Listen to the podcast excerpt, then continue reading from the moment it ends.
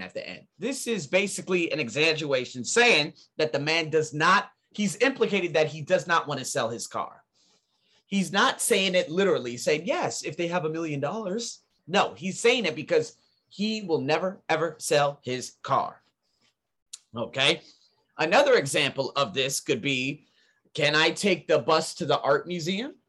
And the man would say, no, this bus goes north to Bank Street.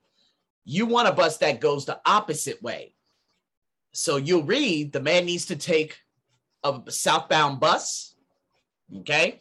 There is no bus to the museum. It takes a long time to get to the museum by bus. And the art museum is on Bank Street. Now, what happens is, from the question above, it can be inferred that A is correct. He needs to go in the opposite direction. Why? Because this particular bus, the one that he's asking the question to, goes north to Bank Street.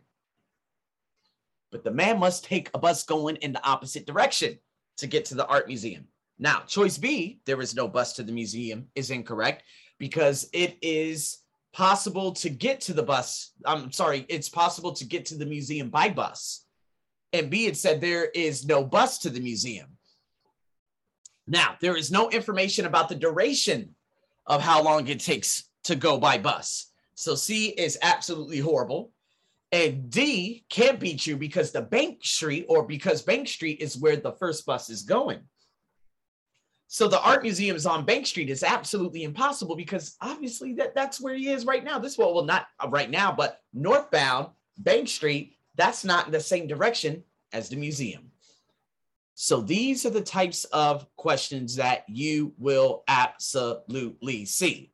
And in saying that, what I have here is another 7-minute audio, 20 questions, and me breaking down the dialogues with inference in these questions. There are 3 answers, A, B, C, per question. 10 questions I will do, 10 questions for you. Listen to how I dissect these crazy, and I mean these very, very crazy questions that you're going to be hearing. All right? Without further ado, let's dive in. Number 1, it says here, he's not related to Larry. B, he doesn't believe Larry won the contest. Or C, he's not a very good listener. Okay? Very Larry. So there could be a couple of distractors in here. So let's just listen to the inference. 1. I understand Larry won another dance contest. It's hard to believe we're from the same family, isn't it? What can be inferred about the man? Okay, so Larry won another dance competition, and the man said it's hard to believe that we're from the same family. So if Larry won the dance competition, and he's saying it's hard to believe that we're from the same family, this is something positive that he won. So I'm guessing the man that actually said that, it's hard to believe that we're from the same family. Why? Because I suck at dancing. A, he is related. Okay. It's hard to believe that we're from the same family. No, they are from the same family is what he's saying. The thing is, he's saying that he's not very good at dancing. And it's hard to believe that Larry is from the same family because he is not a very good dancer. Or again, I don't know why he says listener. It should say dancer, as a matter of fact. But anyways, and C, it says he's not a very good dancer, is what the man is trying to say. Larry did win the contest, so B is way out of the question.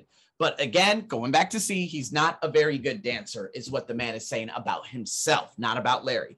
Larry won the dance competition, so obviously he's very good. Get what I mean? So let's go into number 2. The suit costs a lot of money. B, the man dresses as if he were very wealthy. See, the man already had an expensive suit. A little difficult. Number 2. Are you going to buy that suit? Do I look like a millionaire? What can be inferred from this conversation? Okay, so here we go. Let's break this down. Are you going to buy that suit? The man says, do I look like a millionaire? Meaning, hell no, he's not going to buy it. He asked her another question after the question. So if someone says, hey, are you going to buy that suit? You look at the price, $1 million, and say, do I look like a millionaire? Of course not. I don't have the money. I would never buy that suit, is what he's trying to say. And I was actually role-playing with my imaginary friend here, not just saying, example. So The man is implying that the suit costs a lot of money. A is the answer.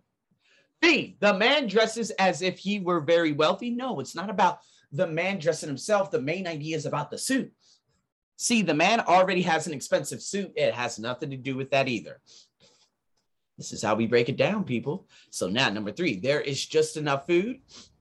B, many uninvited guests will come. C, the woman has prepared too much food.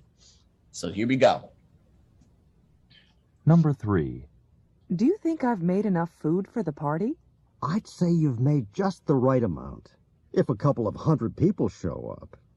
What does the man imply?